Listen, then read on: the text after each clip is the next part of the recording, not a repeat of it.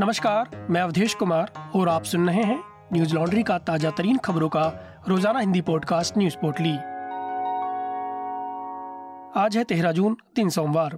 पैगंबर मोहम्मद पर नुपुर शर्मा द्वारा की गई टिप्पणी को लेकर भारत ही नहीं अन्य देशों में भी बवाल जारी है। इस मामले में करीब 15 इस्लामिक देशों ने भारत का विरोध किया था। इन देशों ने भारत के राजदूतों को भी तलब किया था। विरोध दर्ज कराने वाले देशों में कुवैत भी शामिल है। वहीं कुवैत ने अब उन लोगों पर एक्शन लिया है जिन्होंने बीते शुक्रवार को नमाज के बाद इस मामले पर विरोध प्रदर्शनों में हिस्सा लिया था। इकोनॉमिक टाइम्स की रिपोर्ट के मुताबिक कुवैत ने अब ऐसे लोगों को गिरफ्तार करके वापस उनके देश भेजने का फैसला किया है। माना जा रहा है कि इन प्रदर्शनकारियों में पाकिस्तानी, बांग्लादेशी और अरब देशों के प्रवासियों के साथ साथ ही भारतीय भी शामिल हो सकते हैं। कुवैत सरकार ने कहा कि सभी प्रवासियों को किसी भी तरह के धरना प्रदर्शनों में हिस्सा नहीं लेना चाहिए और कानून का सम्मान करना चाहिए।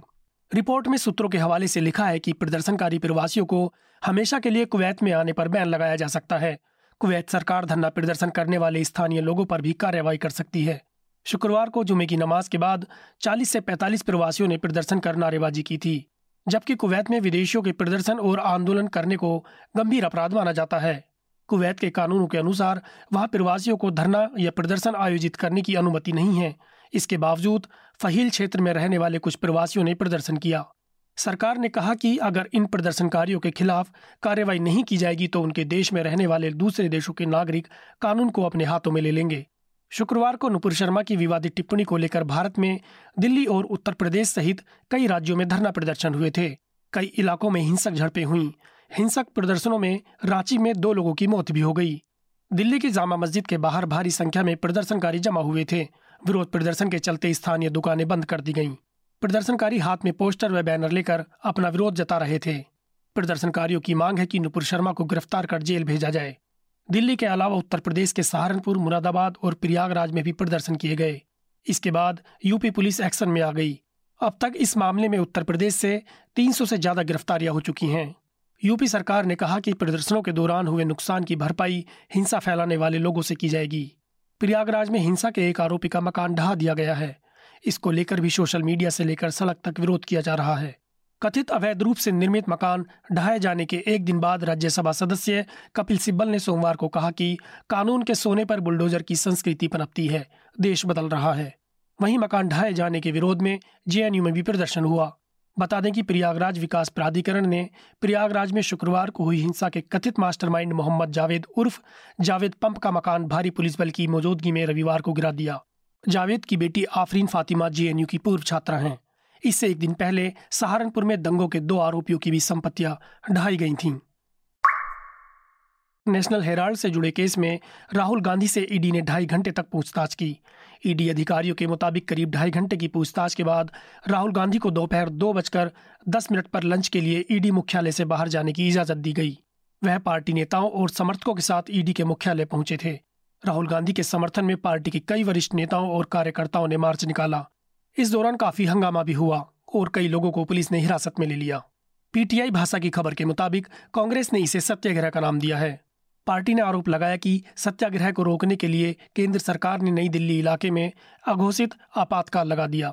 दरअसल इस मार्च को देखते हुए पुलिस ने 24 अकबर रोड यानी कांग्रेस मुख्यालय जाने वाले कई रास्तों पर बैरिकेडिंग कर दी थी। साथ ही धारा 144 भी लागू कर दी थी।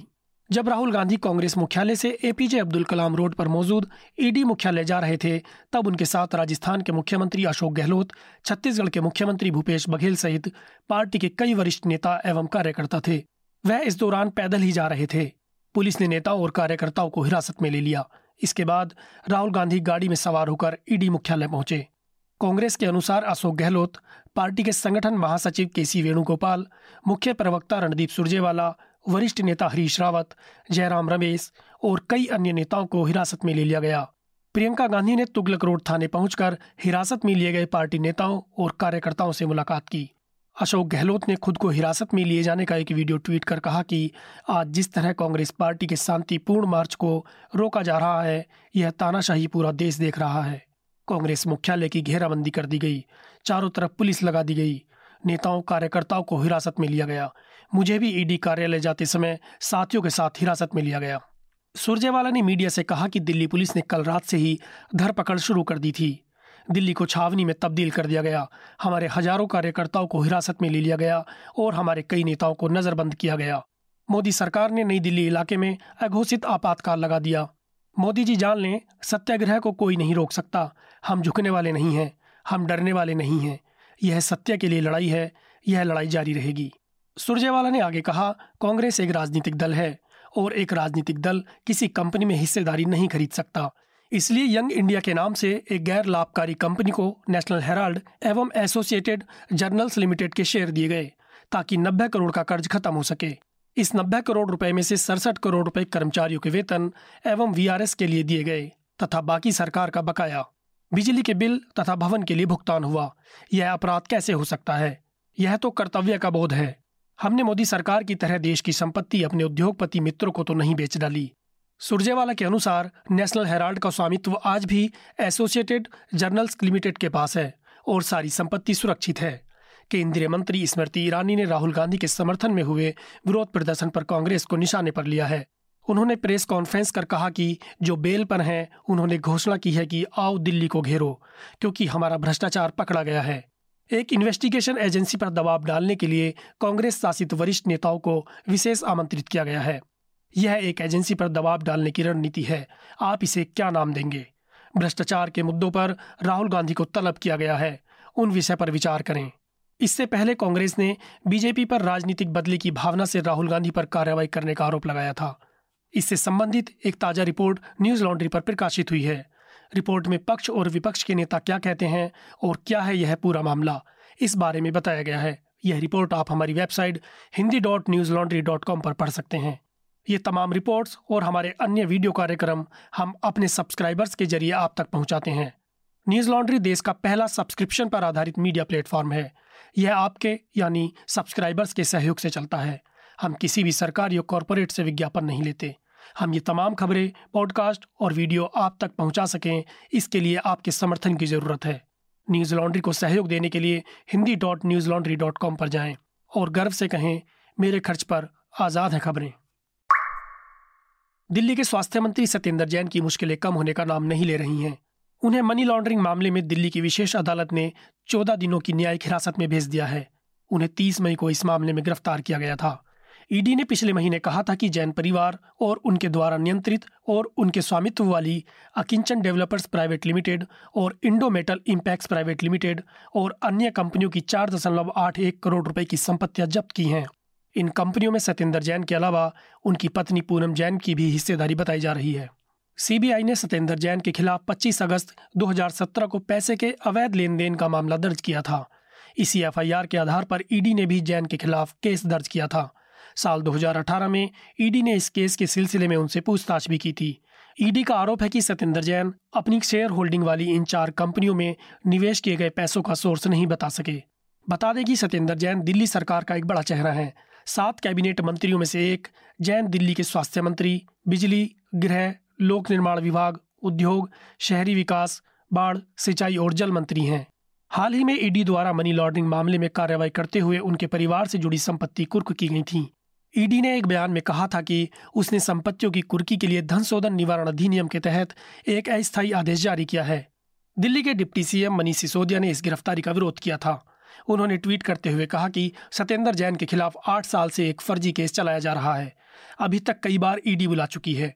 बीच में कई साल ईडी ने बुलाना भी बंद कर दिया था क्योंकि उन्हें कुछ नहीं मिला। अब फिर शुरू कर दिया क्योंकि सत्येंद्र जैन हिमाचल के इलेक्शन इंचार्ज हैं। सिसोदिया ने आगे ट्वीट कर कहा था कि हिमाचल में बीजेपी पूरी तरह से हार रही है, इसीलिए सत्येंद्र जैन को गिरफ्तार किया गया है ताकि वो हिमाचल न जा सकें। जैन कुछ दिनों में छूट जाएंगे क्योंकि केस बिल्कुल फर्जी है। राष्ट्रीय राजधानी दिल्ली, पंजाब और राजस्थान सहित उत्तर पश्चिम भारत के कई हिस्से भीषण गर्मी की चपेट में हैं। गर्म हवाओं के चलते लोगों का घरों से निकलना मुश्किल है। मौसम विज्ञान विभाग ने बताया कि लू की यही स्थिति अभी कुछ दिनों तक जारी रहेगी। 14 जून तक पंजाब, हरियाणा, दिल्ली और दक्षिण पूर्वी उत्तर प्रदेश के कुछ हिस्सों में लू चलेंगी, जबकि मध्य और आसपास के पूर्वी भारत के अधिकांश हिस्सों से लू की स्थिति समाप्त हो गई है। दैनिक जागरण की खबर के मुताबिक मौसम विभाग ने हिमाचल प्रदेश, उत्तराखंड और पूर्वी उत्तर प्रदेश के कुछ हिस्सों में बारिश का अलर्ट जारी किया है। कुछ दिनों के दौरान पश्चिमी प्रायद्वीपीय तट पर तेज बारिश रहने की संभावना है। अगले 5 दिनों के दौरान पूर्वोत्तर भारत और उप हिमालयी क्षेत्रों, पश्चिम बंगाल और सिक्किम में भारी बारिश जारी रह सकती है। समाचार एजेंसी पीटीआई के अनुसार दिल्ली में सोमवार की सुबह बेहद गर्म रही और न्यूनतम तापमान सामान्य से 4 डिग्री अधिक 31.6 डिग्री सेल्सियस दर्ज किया गया। दिन में हल्की बारिश या बूंदाबांदी की संभावना के साथ आसमान में बादल छाए रहने की संभावना जताई गई थी, जिससे चिलचिलाती धूप से दिल्ली के लोगों को कुछ राहत मिलेगी। भारतीय मौसम विज्ञान विभाग ने सोमवार को दिल्ली के कुछ हिस्सों में लू की चेतावनी देते हुए येलो अलर्ट जारी किया है।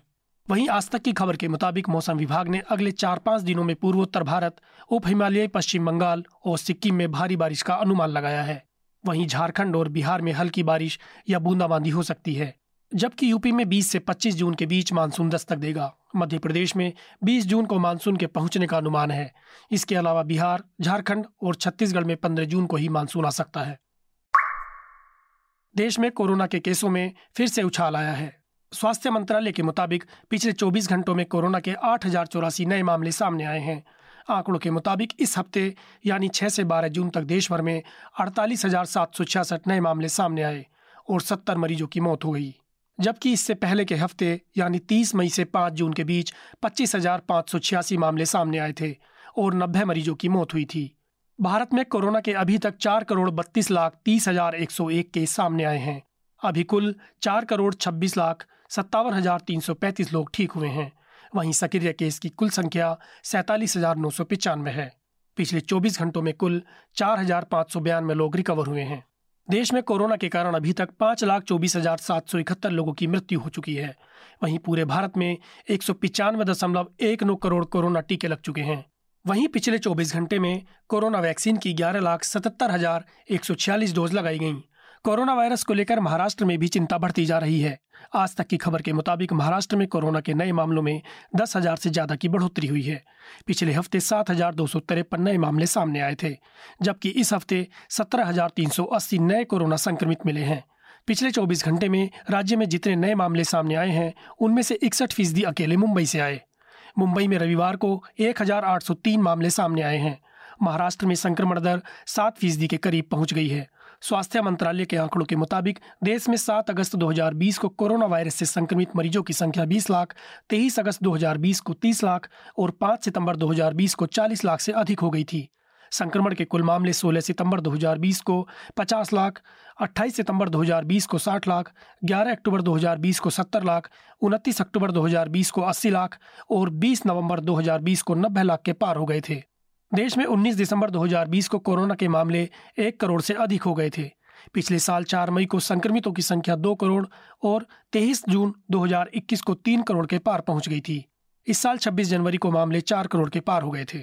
मीडिया रिपोर्ट्स के मुताबिक देश में 17 जिले ऐसे हैं जहां पॉजिटिविटी रेट 10% से ऊपर है। वहीं 24 जिलों में पॉजिटिविटी रेट 5 से 10% के बीच है। विश्व स्वास्थ्य संगठन का कहना है कि अगर पॉजिटिविटी रेट 5% के पार रहती है तो माना जाता है कि संक्रमण बेकाबू हो गया है। हालांकि संक्रमण बढ़ने के बावजूद एक्सपर्ट्स का मानना है कि डरने की कोई बात नहीं है। वैक्सीनेशन पर बने नेशनल टेक्निकल एडवाइजरी ग्रुप के चेयरमैन डॉक्टर NK अरोड़ा ने मीडिया को बताया कि अभी तक कोई नया वेरिएंट ऑफ कंसर्न नहीं मिला है। अभी भारत में ओमिक्रॉन के BA.2 के अलावा BA.4, BA.5 बाकी सब वेरिएंट्स की तुलना में ज़्यादा संक्रामक है। आज की पोटली में बस इतना ही। कल लौटेंगे खबरों की नई पोटली के साथ। नमस्कार।